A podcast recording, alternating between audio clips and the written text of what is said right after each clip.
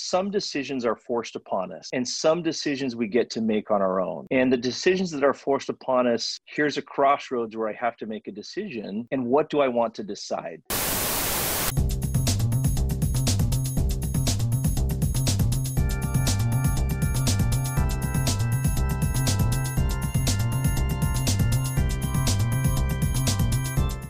Well, listen, I am so excited that you're here because you know, I do hear a lot about the concept of pursuing your passions. And, you know, I always debate if this is true for everybody. And, and, and while I don't necessarily think that it may be true for everybody, the opportunities are there.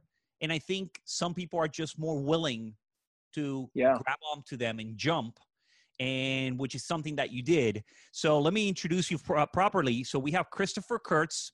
Christopher is the uh, chief kindness officer uh, of Do Good, Be Kind, which you'll introduce in just a moment. Um, and I, I connected with Chris uh, a few years back when you were working at Glassdoor at the time, and yeah. you contacted me trying to present Glassdoor.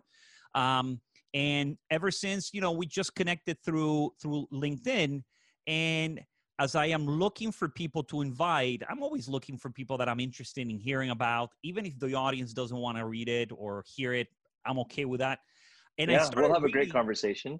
Yep. Well, once once I started reading what you're doing, I said I got to reach out to Chris, and luckily you answered, and here you are. So as I always start, I want to pause and give you an opportunity to introduce yourself to the audience. Who are you? What do you do? Tell us. Oh, wow. Well, thank you so much. I appreciate it, Gustavo. Um, I think that that who are you question, that's a question of evolution, right? I think we're always evolving and reintroducing ourselves. Yep. Um, the title Chief Kindness Officer, you know, I've actually found one other individual. She's in New York City who has that title. Oh, really? But that's the that's the beauty of creating your own organization is you can also create your own title. Mm-hmm. And um, and I'm okay with that. You know, when I really sat back and I thought about you know this organization of do good be kind and what can it do or what does it mean? I thought what is the title i want to ascribe myself there? So it's it's big and bold. It gives me a lot to live up to. And um, so i guess the first question is who am i? I i'm chris kurtz first and foremost i'm a dad. I have four amazing sons which you know if you're from utah or come from a catholic family that's a starter family. That's right. But right? Starting when, when we moved to California, it's like environmentally reckless to have that many children of your own. no, but, people probably look at you weird. well, they they wonder if we're paying like you know carbon credits for that many. Uh, that many. That's right. That's but, right. You're paying extra. But, uh, yeah. Um, so I, I've, I have four wonderful sons, and I think like most parents, and this is why I start with this, Gustavo. I think like most parents, you know, I'm trying my best to live and lead an example for them that would teach them the values that my father in many ways taught me and maybe some of the values that perhaps he didn't that i want to espouse and the reason mm-hmm. I, I start with that is because just like my fictitious title of, of chief kindness officer so many of us identify ourselves with a job title and they're temporary mm. aren't they i remember the very yeah. first time I was in an organization, it was 20 something years ago, and somebody that I really admired and looked up to. I remember when the organization sent out the blanket email that they were no longer with the company. And it was just that like this individual had dedicated 23 years or something to the organization, and they got like a two sentence, you know, email in an all company email. And it basically just said, you know, John Doe's left the organization. We're excited to announce blank. And it was yeah. in that moment I, I, I envisioned uh, quicksand. You remember as a kid, you're always afraid of quicksand. Yeah. Turns out it's not as big of a problem as we, as we thought it was. But I, rem- I envision quicksand like an individual just goes into quicksand and then the organization finds somebody else to fill that title. Yeah. And and so almost you know in starting out when you say who are you, and it's one of the things I've really appreciated about um, even this move to Hawaii and individuals I've met from New Zealand. You know, in, in cultures outside of the United States, we rarely start with what do you do professionally. And oh. so, anyone who watches and listens to this, you are who you are way beyond a title that somebody else is going to have when you're gone. But your title of mom or dad or husband or wife or girlfriend or boyfriend, that, that will never go away. That's yours to yeah, have. And so, that's right. you know, first and foremost, I'm a dad of these four stinky boys. Uh, my wife and I have been married for 22 years. We never, in our wildest dreams, uh, thought we'd be, you know, where we are today. But it's been an, an, adventure, and I think we'll talk about a little bit about that as well yep, as we go yep. forward. Yep. Um, and what do I do? You know, I've been thinking about this five years ago, five years and one month ago. I came home from President's Trip for a company I was working for. I'd taken four of my reps to President's Trip, and you know how they are. I mean, they wine you, they dine you. We had yep. a wonderful time in Cabo, and yeah. and for a moment you forget all about sales quota and everything else. and then they crush you. Think you, you made it? yeah. And I remember coming back from President's Trip, and and two weeks later, I was told I was being put on a performance plan. Right. That was my very first like whoa, what is this? Wow. And and I sat down. I said, man, I'm getting put on a performance plan. It didn't make sense. And I remember um, walking out of that meeting thinking, I have two options. Well, I, actually, I had three, right? I thought I can fight it out, I can look for a different position, or I can take control of my situation. Mm-hmm. Mm-hmm. And and I remember thinking at the time, okay, I'm going to take control of my situation, and I'm going to leave the organization and I had a trip planned with one of my sons to go watch a Duke lacrosse game. He was really into lacrosse at the time, and I remember going through the airport with this this son of mine. He had no idea, Gustavo, what was going on, but in mm. my gut, in my gut, I was terrified. You know, I'm like counting every penny, thinking this is this could be the last, right? I don't know what's going to happen with this performance plan, leaving the organization. Um, but I, I share that because it was a defining moment too of I think where a lot of people find themselves right now, which is some decisions are forced upon us. Mm. And some decisions we get to make on our own. And the decisions that are forced upon us, it, it may not be how we want it to go. It may not be something that we're quite ready for. That was definitely the case for me five years ago. But looking back in the five years, and I even put a post about this today, the struggle, the heartache, the pain, the growth that's come from that, Gustavo, has been a direct result of here's a crossroads where I have to make a decision. And what do I want to decide? And so when you ask, what do I do? You know, five years ago, my wife, bless her, she, the, my last day at the organization, she called me and she said, Hey, listen, before you come home and have to shift gears into being dad, let's go to dinner and I want to give you time to process this. Right? What a gift. What yeah. a gift she gave yeah. me. She said, I want yeah. you to give me time to process. And as we sat there, she says, What do you really want to do? And I said, Man, I said, I really this is this is PG rated, right, Gustavo? This is okay yeah. if I okay. I said it's okay if we if we dabble into PG thirteen and a little bit of a quick R, it's fine. okay, you know, my wife said, "What do you want to do?" And I'll never forget. We're sitting there at, at a, a fantastic little ramen place in San Rafael, California, and I said, "I really want to help organizations and managers not suck." Mm, I said, "That's." Yeah. You know, I, I said, how do we help them have a better experience than some of these experiences? And and when i said that it was like you know lightning was just like through my system. And so i started a consultancy called peer through. Mm-hmm. and it was really to help organizations with glassdoor. We help with procurement strategy and review management. But okay. i find that on the back end of every negative review there's a human element involved. You know there's a shortcoming of communication. There's a conflict that hasn't been resolved. There's a missed expectation and that's what drives those. And so if you can really get to the heart of those you can fix a lot of that. And then a couple years later i i said to my wife you know i really would like a t-shirt for my for my company. Because i think everybody has a t-shirt right? That's the cool thing to do. And uh, i said the problem is like i can't put peer through on a shirt. That's not really appropriate. Mm. and i said what about my email signature? What if you were to put do good be kind on there? And I came downstairs one morning and she had gifted me. She had made a T-shirt that said "Do Good, Be Kind" on it. I love it. I still have it. That's right. And, and I, and you I have one on now. I, I I've worn one. Gustavo, this is a true story. I have worn a T-shirt or a shirt or something that says "Do Good, Be Kind" every single day for three years. Every day I, I put it on, and it's almost this subtle reminder, you know, like a wedding I don't even have my wedding ring on, like a wedding ring, yes, or like your your favorite baseball hat or something. You know, I I put it on, and it's the reminder to me. that hey you know when you're stuck in traffic today or when somebody gets upset with you here is your subtle reminder to take a deep breath and to try and live this message just just hold on a second the mental picture you get in an accident and you come out with that shirt and you start yelling and screaming oh well well i can i can tell you we just had this happen not even a month ago um, you know we had accidentally parked and i and i mean accidentally it was truly unintentional parked in somebody's parking spot here and the owner came out and he was irate and he's yelling at me and he's yelling at my wife and and and this is over the fence right and he says well, let's go into the let's go into the parking lot we got out there and all of a sudden he looks at my shirt and he goes you know what? I, am sorry, I've overreacted. Right. And I was just looking at him and I said, Hey, listen, I, I think it's a misunderstanding. You know, there and he, he's reading my shirt and he goes, you know, I, I, think I've overreacted. I didn't mean any disrespect. And I said, you know, it's okay. We would never do this intentionally. And and so it does. It, it definitely has that. It's a reminder. Yes. Oh yes. yeah. Yeah. It's yeah, definitely yeah. a reminder. So for three so, years, you'll be wearing your, your basically your message, which is do good, be kind.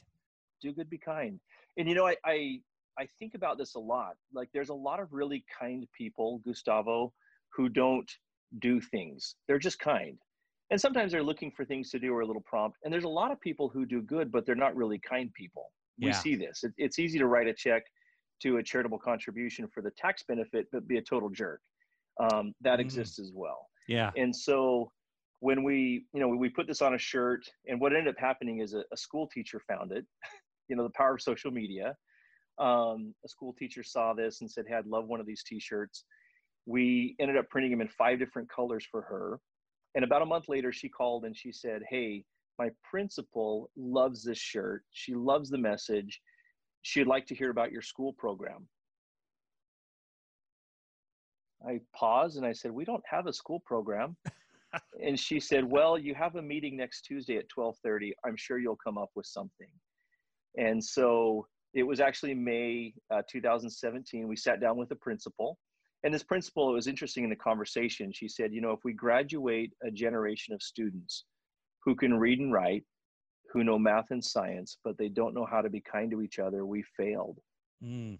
And she said, if we look at what our, our children today, I get really choked up thinking about this still, Gustavo. When we look at our children today, if they're taught by the values of media, we're failing them. And when this principal said that to me, it was another lightning in the bones moment. I went, okay, we'll do a program. We'll come mm-hmm. up with mm-hmm. something. Yep. Um, and so I called my dad. I said, "Hey, you know, I've I've never done an assembly. I have no idea. I, you know, I've done HR training and sales training, and but man, 300 kids is a different story. Yeah, they're pretty honest. And uh, he said, I, I would write. Children love stories. People love stories. And so I sat down one Sunday and I wrote a book. It's a children's book. We're in the process of publishing it. It's ready to go, but it's just not published yet. I wrote a children's book called The Most Remarkable Frog. And we've now shared that book with over, well, just last year alone, over 10,000 students in two countries and four states mm-hmm. um, traveling around. And then that message is now spread into organizations. You know, I just read an article that said um, companies estimate that over 50% of Americans right now are experiencing mental health issues. And I think about that from the employer perspective. You know, when people start coming back to work or they want to come back to work, are we equipped as organizations, as HR leaders, to work with and deal with the emotional issues that are going to come out of this? And yeah. so, yeah. Um, I guess it was about a year ago this time, I had a chief of police call me. He asked if I'd be willing to do some do good, be kind training for their police force. And you can imagine my response. There was a long pause, and I said, Well, this is kind of a, a soft message for a bunch of cops. And I know. he said, Well, he says, You know, why don't you why don't you take a stab at it? And I'll never forget standing on the stage, you know, standing with uh, 90 police officers. And I said, I'm going to put you at ease right now. There, there'll be no trust falls There'll be no hugging, right? You might cry at some point in this, but that's up to you. We actually had a wonderful session. And, and at the end, one of the lieutenants came up to me and he said, Every police officer in both sessions now have said, We need more of this. Mm. We need more of this training. And and that's where I really feel, you know, we have something that's powerful, it's simple in four words. You and I have seen a lot of organizations, Gustavo, that have these massive, beautifully written mission statements. Mm. And they talk about all these wonderful values. Yeah. I, I always joke when I speak in conferences, I talk about Enron's value. You know, they're on their statement, it says integrity. I know. go Enron, right? but really, if organizations say, look, you know, our values are do good, be kind, and we have them written down, it doesn't need to be more complicated than that. Mm-hmm, so, mm-hmm. tell so me a, a little bit. To what do I do? No, no, I, I, I want to dive uh, for a moment. Um, you know, a, a, a, police a police force, right? A group of policemen is a, a, a is a difficult group to to address this message why why do you think the the the the um the gentleman that reached out to you was asking for it what what was he trying to accomplish yeah you know um i love that question when he reached out you know there, there's no question if you just look in the media and if you just google right police brutality yeah. police relations you know millions and millions of responses are going to pop up within less than half a second so for him, you know, this this police chief said, look, policing is really not difficult. It's very simple. And I'll, I'll give you an example. Prior to me going and doing this session, I said, I would like to spend some time with some of your officers. I'd like to do some ride alongs. And I just want to observe. And so as we're riding along, you know, there was one moment that really stood out to me we're driving past the driveway. The police officer looks over, and there's an elderly man picking up a tire. And about, I don't know, half a block down the road, this police officer looked at me and he said, I probably should have offered to help him with his tire. Hmm. That's good policing. Yeah. And that's what the chief was trying to get at. You know, good yeah. policing is part of being in your community and helping your community so that if an incident were to take place on that block down the street, that gentleman would have had a positive interaction with the local police department. Yeah.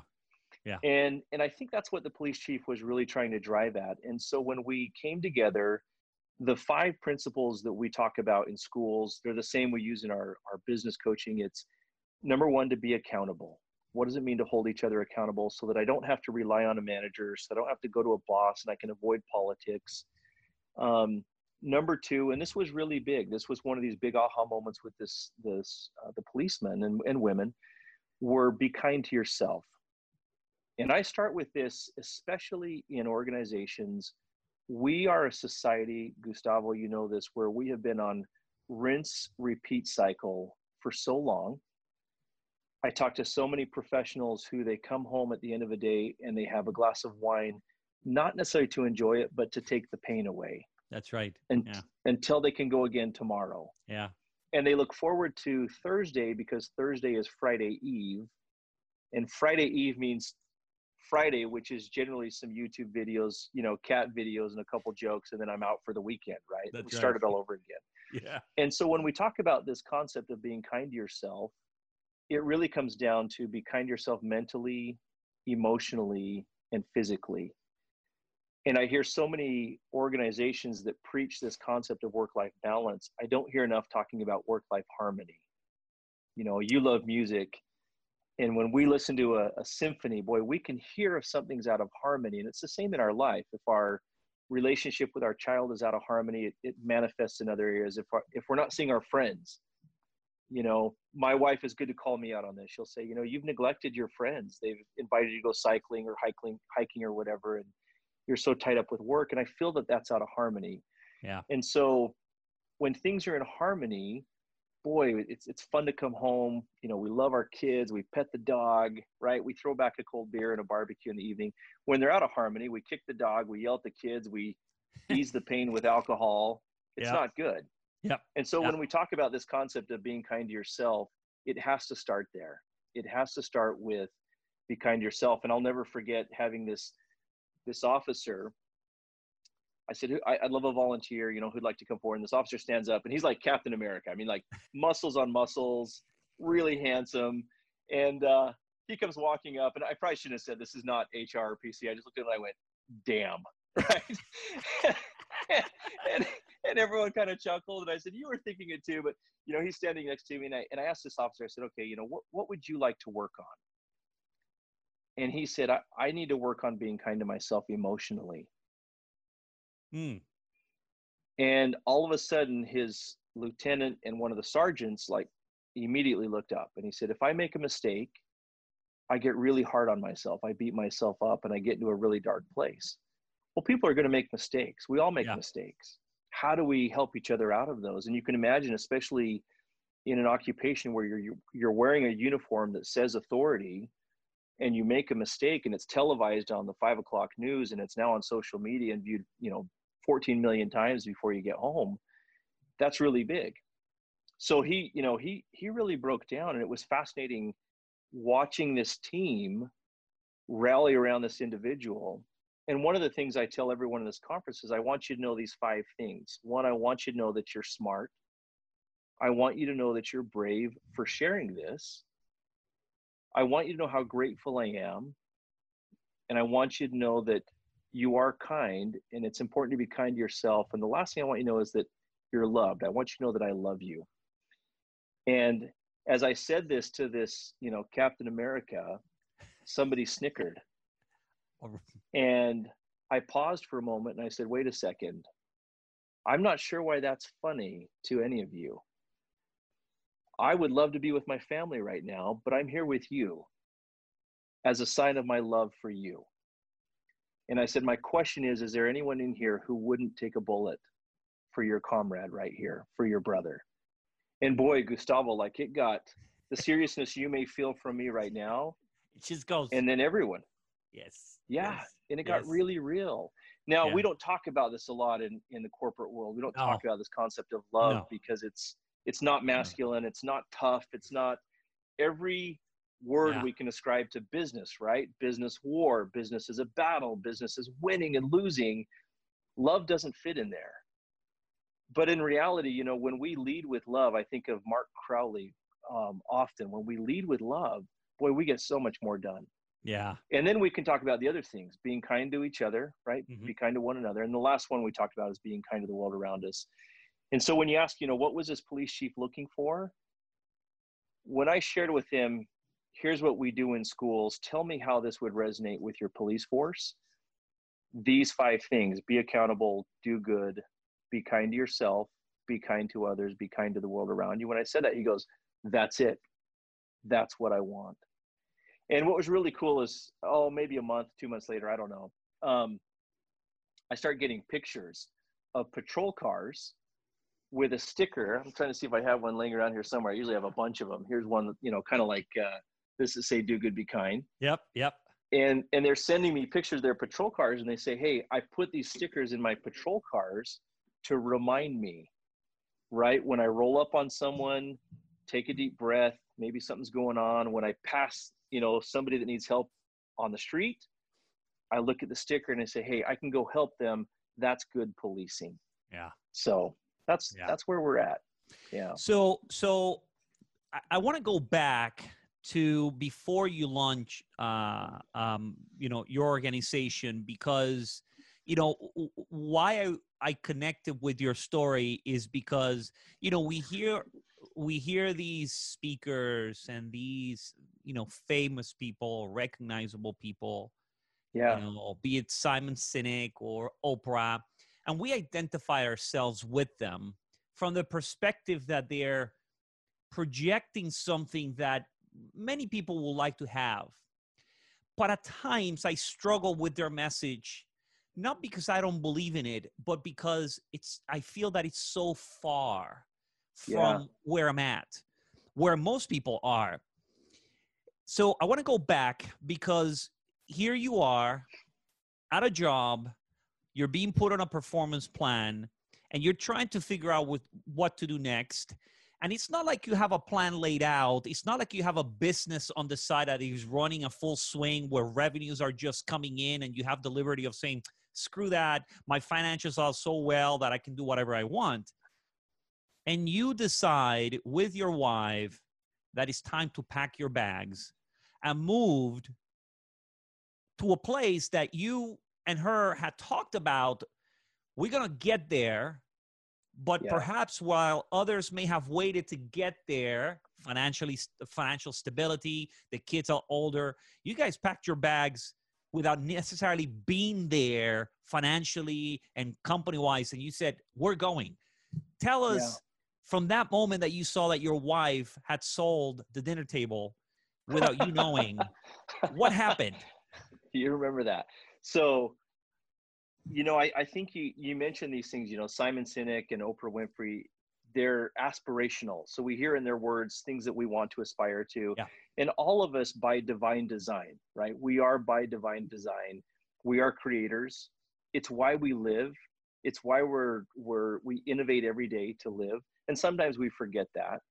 Um, but there's a cognitive dissonance, is there? Isn't there? There's a cognitive dissonance that says, but I'm not Oprah. So I have this aspirational desire to do something big, but man, I'm not Oprah. I'm not worth Yeah. 42 billion. How am I going to do that? I'm not Simon Sinek. I'm not well published.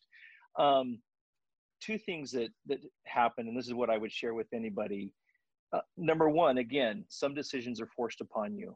Mhm. You know, would it have been ideal to have a stockpile of cash and to make that jump? Yeah, absolutely. And and you know what? I, I don't share this often, but shortly after I left that that company and we were kind of starting on our own, I was embezzled by a very good friend to the tune of mm.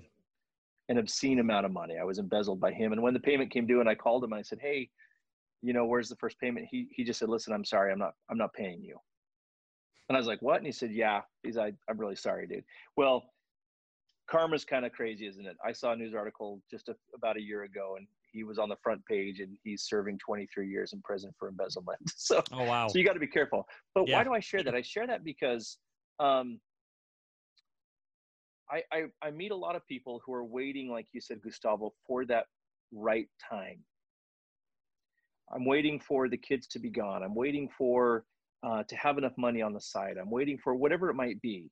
And and I do a lot with personalities, and so I understand that there are those personalities who are much more risk averse than others.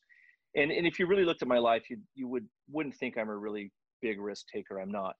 But there's something my wife said that I'll say and then I'll repeat it because it was so profound. She said, I don't want the pain of regret to be heavier than the weight of the struggle. And I'll Mm. say it one more time. I want you to think about your life. You know, I- Yeah. I've talked to a lot of people like, man, I want to get a law degree. I'm thinking about it. I want to start a side hustle. I'm thinking about it. I've got this great corn dog recipe, better than any corn dog I've ever had. I'm thinking about it. Well, you may think about it for the next five years, but five years down the road, your corn dog recipe could be the next big franchise. And so the, the statement once again is don't let the pain of regret be heavier than the weight of the struggle. Hmm. And so we know this, you know, we see Oprah at her best. We see Simon Sinek after he's published, but I never saw all the articles that didn't work or the books for Simon that Simon may have written that didn't get, you know, the, there's the top spot on the New York bestsellers list. Yeah. and and we see them at the best. And so when we made this decision we said number one there's no guarantees. Um, this business could work or it could not. What are we willing to learn as we go and do i want the pain of regret to be harder than the struggle? No i don't. I don't, wa- I don't want to look back in five or ten years and say man i wish i would have done that. Hmm and you know I, I have one of those moments i think we all do in our career. In 2007 i had been i don't know how far and wide this video will go but in 2007 i, I was accepted to my dream job as an fbi agent right? My childhood dream. I wanted to be an fbi Mhm. agent. And I, I got my letter from the fbi i was awaiting my appointment to quantico which was coming up in september and then i got this dream promotion from my the company i was with and so here i am like dream job promotion. I know what this road already entails, but man, here I could be, you know, Jack Bauer, 24, and carrying a gun and a badge, and and I took the safe road. I took the promotion. And you know, if you ask my wife, she'll say every May 21st, every time May 21st rolls around, I remember May 21st, 2007 was the day I sent a fax in to the FBI withdrawing my name Oh, right? And now I Ah. look and I say, is the pain of regret heavier than the weight of the struggle? yeah. And at the time, I don't think I was ready for that struggle. Yeah. And so for anyone's watching, I'm, I'm not saying be reckless. I would never say that. But the reality is something we saw last year was three of our close friends, young, healthy, diagnosed with cancer, you know, accident, whatever it may be. And again, there's that cognitive dissonance that says we're going to live forever. And then we see these things happen. And so what I would say to anybody watching this, if it's a book you want to write, if it's a blog, just sit down and write 200 words sit down and record yourself on a video. It's not going to be amazing, and that's okay because the beauty is in the creation of it. Yeah. And if it takes off, wonderful. But if it doesn't, you've satisfied that innate desire to create. Yeah. So I came home. Um, yeah, to your point, July 11th. It was actually the night I trained the second group of police officers. Uh huh. I came home. I turned on the light, and um, the couch was gone and the dining table was gone. And I walked upstairs and I said to my wife, it's like 11 o'clock, and I said, Brittany, the, the couch is gone. And she said, I know, we're selling everything and we're moving to Hawaii. And she's, she put everything on Facebook and she said that again. She said, I don't want the pain of regret. You know, we've dreamt of moving to Hawaii for how many years? And of course, Gustavo, we never anticipated a pandemic, right? of course. Yeah. I will say the weight of the struggle right now is it feels crushing on days, but at the, at the same time, I'm so grateful. On my worst days, I, in fact, I'm looking right now at palm trees, and I'm grateful on my worst days. I walk out to the beach, I put my feet in the sand. Yesterday, my eight year old son said, Dad, can we have a date?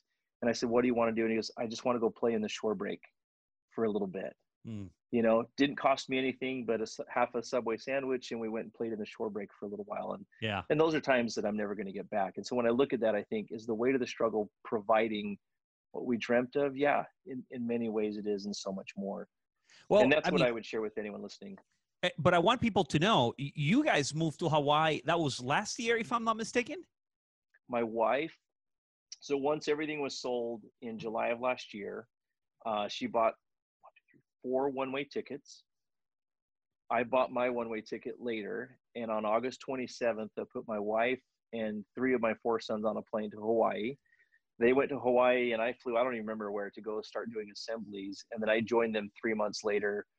We had a, about a, almost a month together. And then they went back to Hawaii and I traveled again for a couple more months doing assemblies until assembly season was, you know, partially over. And then, of course, COVID hit. Now it's, you know, we're, we're reinventing. Yeah. Um, so yeah, it, we're coming up on a year. It'll be a year in August. So so you know this is brand new, uh, and you're you know pushing a business, an organization that you're trying to lift now in the middle of coronavirus, um, in an island that it's completely disconnected from the state. So whatever so business far. you've had, I mean, you're so far. Um, yeah. But when you and I spoke, you know, you you brought up the question, and and I think this is what many of us, I think, ask ourselves maybe, mm-hmm. what is the action that is missing? What are you willing to do to make your dreams come true? Yeah. It's so Boy, simplistic, but but but at the end of the day, what are, what are you willing to put in in order to get what you want? And look, I'll be the first one to admit, um, you know, I was raised by a single mother um, mm-hmm. five kids, four four boys, one one one girl. My father was no way around. Uh, I never had my father, so I didn't. I don't even know what that looks like. Um, and she had to figure out things, right? She didn't have the choices that I have or the options that I have today. So I get it that sometimes life gives you lemons and, and, and you, you have to make lemonade. I get it. I, I, I don't want us to come across as as preachy because yeah. it, it's it's it, we know that there are circumstances, but I I I always go back and I go my my mother had a couple of options. My mother could have found a man to marry to take care of, so that she would be taken care of. They didn't right. do that. Um, my mother could have leave us.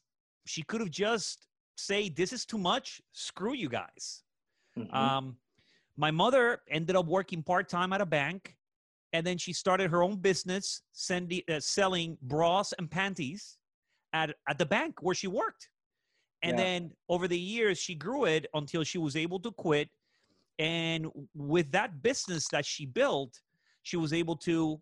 I was the only one in my family that went to college uh, wow. outside of Puerto Rico, private school, and three quarters of it was paid by my mother, who to this day continues to work.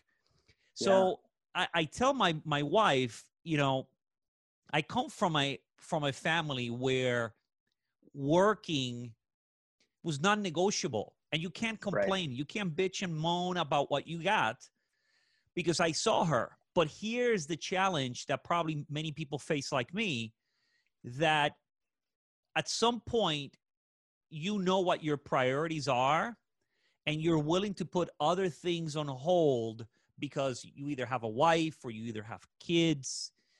And you guys found the perfect harmony of taking a risk, a huge risk, but still taking the plunge and moving forward to pursue your dreams. Um, what do you think? What do you think you guys have? And I'm including her because certainly when you are in a partnership, eh, eh, you can't oh, do it yeah. alone, right? Yeah. yeah what do you think you guys have that perhaps you may be seeing that other couples may not have that allows you to take those risks while others may say, "Oh, no, no, we'll wait, we'll wait."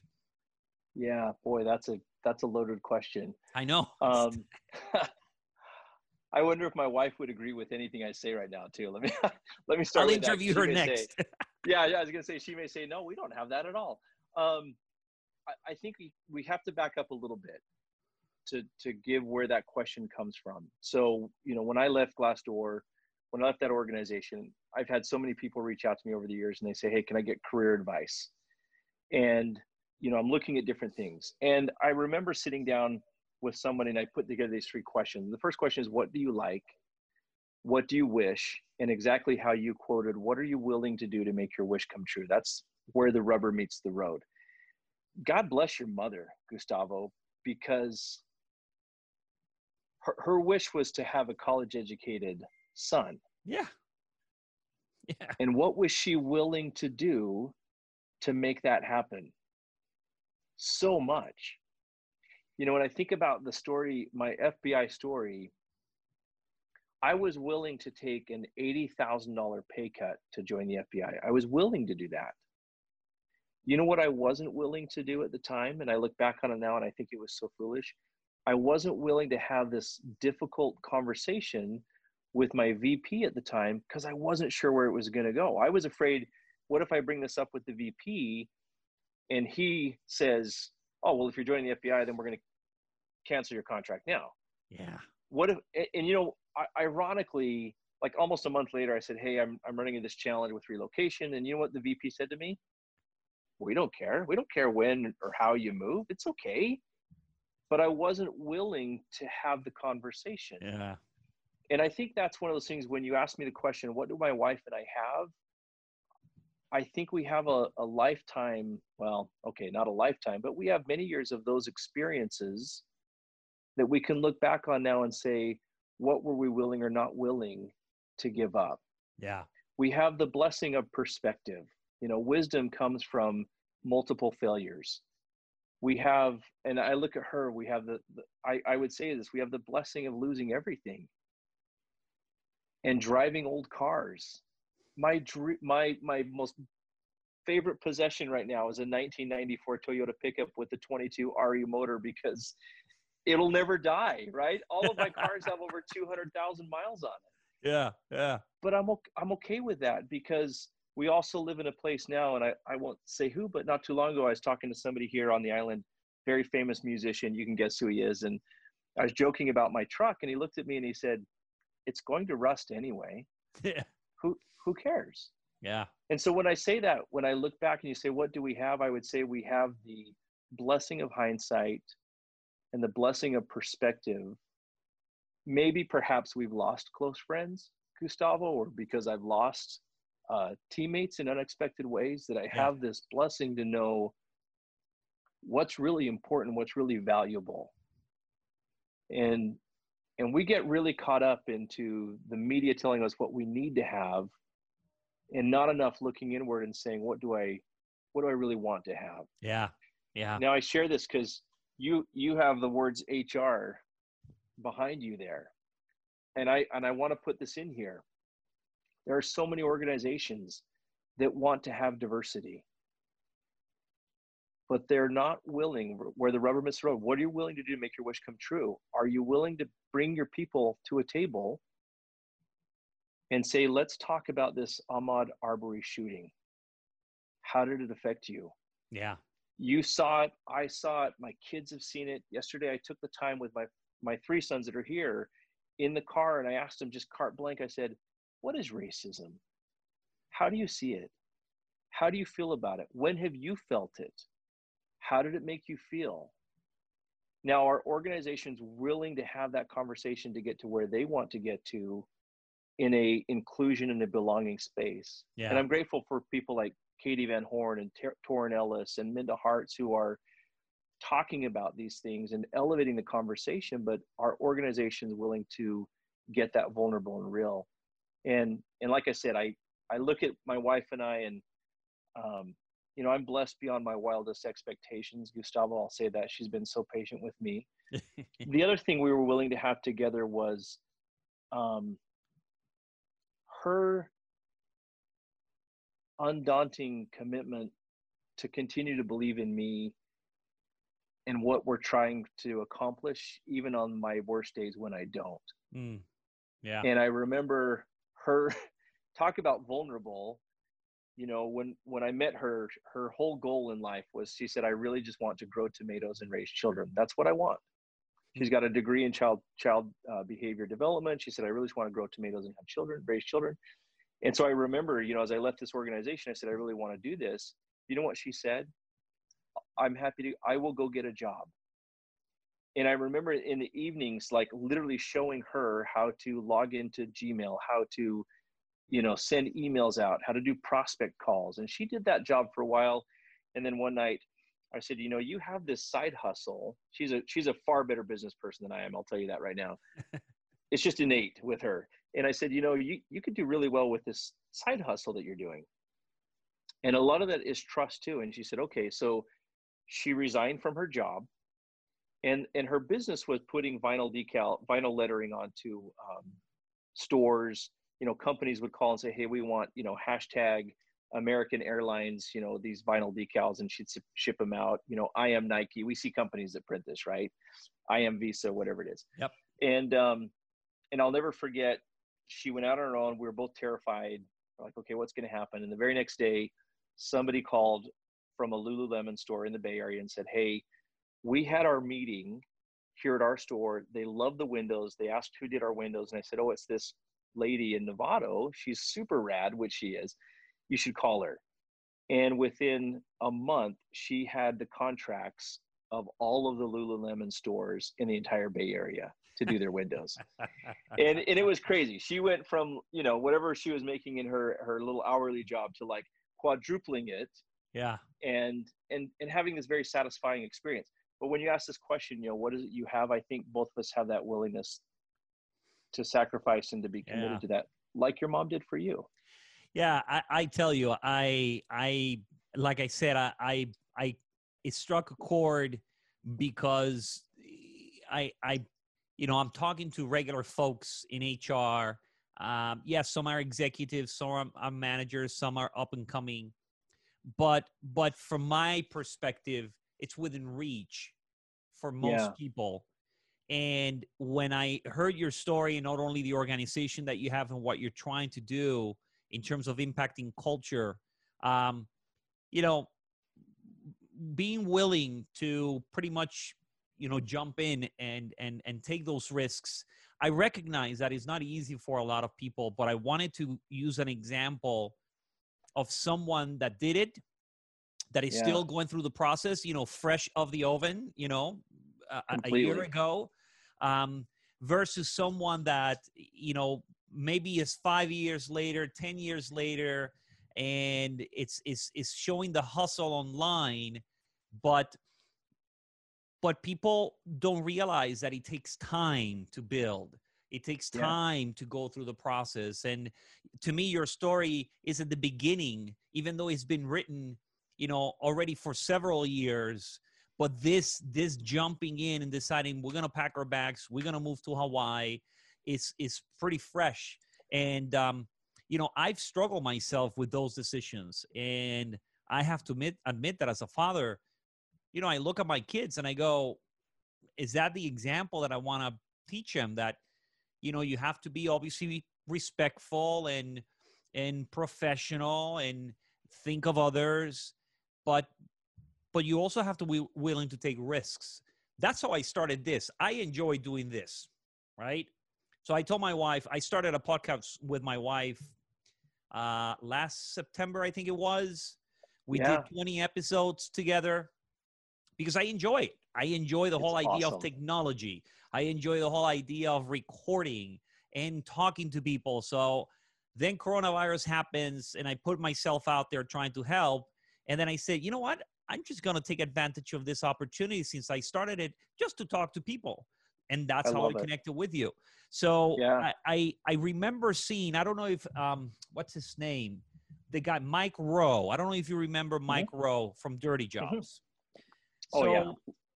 Mike Rowe, I saw a video where he talked about people pursuing their passions. And, you know, he's big on blue collar workers and and really trying to get you know plumbers electricians mechanics because he says look everybody is selling the college dream.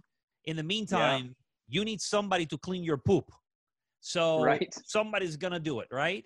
Um, but he did say look in, in, these are my words but it's how i capture the message. He says look you, you're pursuing your passions. It's one thing that may work for a lot of people but also pursuing what you're good at may yeah. turn into a passion. So there there's many of us are on that on that fence where i go look i'm i'm i'm, I'm good at this. Maybe it can become my passion. And but no that's not good enough. I want to pursue it and i want to go out there. And i recognize that it's a struggle for many people. I struggle right. myself with that going back and forth. I, I studied to be a, an actor, and as you can see, mm-hmm. it did not work out. Um, and and and there's part of me that regrets having pivoted, just like you didn't pursue the FBI. I feel the same way about acting. And even though right now I don't want to act, it's just no no longer my interest. It reminds me why why did I move why did I pivot? And now every time that I have a thought, I go, man, I don't want to re- regret it. I don't want to regret it. Um, and I Can know I share there's a lot of people out that? there. Yeah, go ahead. Here, here's what I would say to you, Gustavo. Steve Jobs is famous for a lot of things. One of his quotes is, "You can only connect the dots looking back." The yeah. mere fact that you are comfortable enough to be on a live with me, to be recording this and asking me questions. What is acting, right? We're vol- we're volleying back and forth. We're sharing stories. We're on a stage. Yeah, a lot of it's scripted, but maybe to somebody's trips and you have to have that ability to come back in. And so when you look at what you're doing and you connect these dots, I think that's one of the other questions I would I would ask people, what are you willing to do to make your wish come true? Well, Gustavo, you were willing to record your first podcast. Yeah and you can rely on the experience you've had. Now, are you on a stage? Are you in theater like you thought you would be? Perhaps not. Yeah. But maybe you are in a much more real and connecting way that's going to touch the individual by your being willing to try something new. Mm-hmm. And and mm-hmm. that's the one thing I I I look at my wife again, you know, I, I look at that question of what are you willing to do? and i we hear this often are you willing to suck long enough to get good at it and you know my wife I, i'll be really candid she she had a real nervous breakdown when we moved to hawaii. And i, I think she didn't see it at the time but it was um, her being here alone with the children a major move mm-hmm. right? Driving an old truck that stopped every time she turned left but not telling me about it because she didn't want me to worry about it. You know all of these things compiling. And one of the things she started to do was to collect shells on the beach. And she would say is it okay if i just go i'm going to go walk for an hour and collect shells? Well she started to collect shells. And then one day um, a college girl we have a lot of there's a college here close by and my wife has become friends with all these different college students and we just tell them don't waste your quarters. Come use our washer and dryer. Stop in anytime you need for food. You know, so when I when I first came, it's not uncommon to walk in and find all these college kids in my house eating my food and doing their laundry, which is totally cool. Yeah. But yeah. you know, this this one college student said, "Hey, you can make things with these shells." And all of a sudden, my wife is finding old tools and she's drilling these shells and she's making stuff for her. Right? She's creating in a very similar way to which you're creating your art. Yeah. What you're doing is a real craft, but Yeah. you were willing to to to work on it. Well, here's the interesting thing: is um, I don't know, maybe maybe not even a month ago, my wife said, "Oh, I've got some money. I'm going to go buy this." I said, "Where'd you get this money?" Not that sounded more accusational than I meant it to. She said, Yeah. "Oh, people have been buying my shell jewelry now online."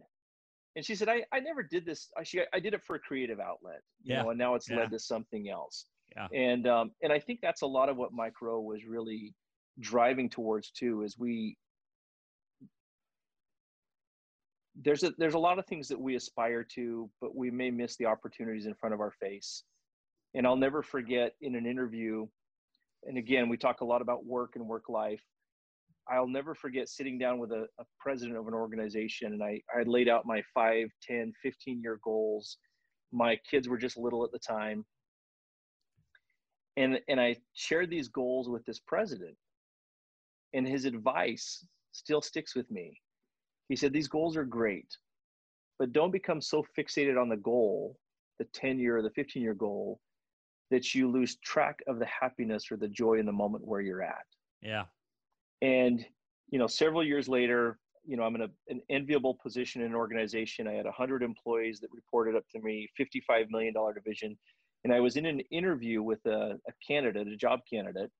And the candidate said man you must love your job. He goes how, how do i get to where you're at? Is this your favorite job? And gustavo i paused and i went no it's not. Oh, it's not my favorite job. Yeah. And he goes, and the candidate was like, whoa, wait a second. Yeah. But you know, you have this title and all these things. And he said, well, well, what was your favorite job? I said, my favorite job, honestly, was two positions ago. yeah. You know, if I if I'm really honest with you, it was two positions ago because I didn't have all the pressure and all these other things that come with it. I still made good money. My span of control was small. That was my favorite job, if I'm really honest. But I was so fixated on that 10 year goal, 15 year Yeah. goal, you know. And so I, I love that too because I think we can become fixated in um, reaching the Oprah state Yeah. while losing the joy in the process of development and losing the magic of the struggle. And I would hope that if anyone watches this, you know, if you find yourself in that struggle, take a deep breath and be grateful for it because it'll help you see things more clearly down the road. Yeah. Well, listen, Christopher, I, I, I've enjoyed our conversation, our second conversation. Um, you know, I hope that we can meet in person uh, at some point. Uh, I I hope it's close- here, Gustavo. Huh? I'd rather, I said, I hope it's here. I was supposed to be in Ohio this month, speaking, by the way, at a conference. Oh, really?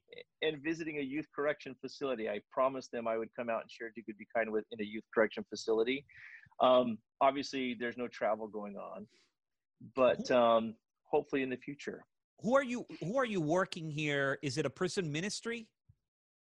No, it's not a prison ministry. It's somebody that found Do Good Be Kind through social media. And she said, I, I saw that you were coming to Ohio to speak at, um, I think it was Cleveland SHRM. I was going to speak at Cleve, Cleveland SHRM. She said, I saw that you were coming out to speak.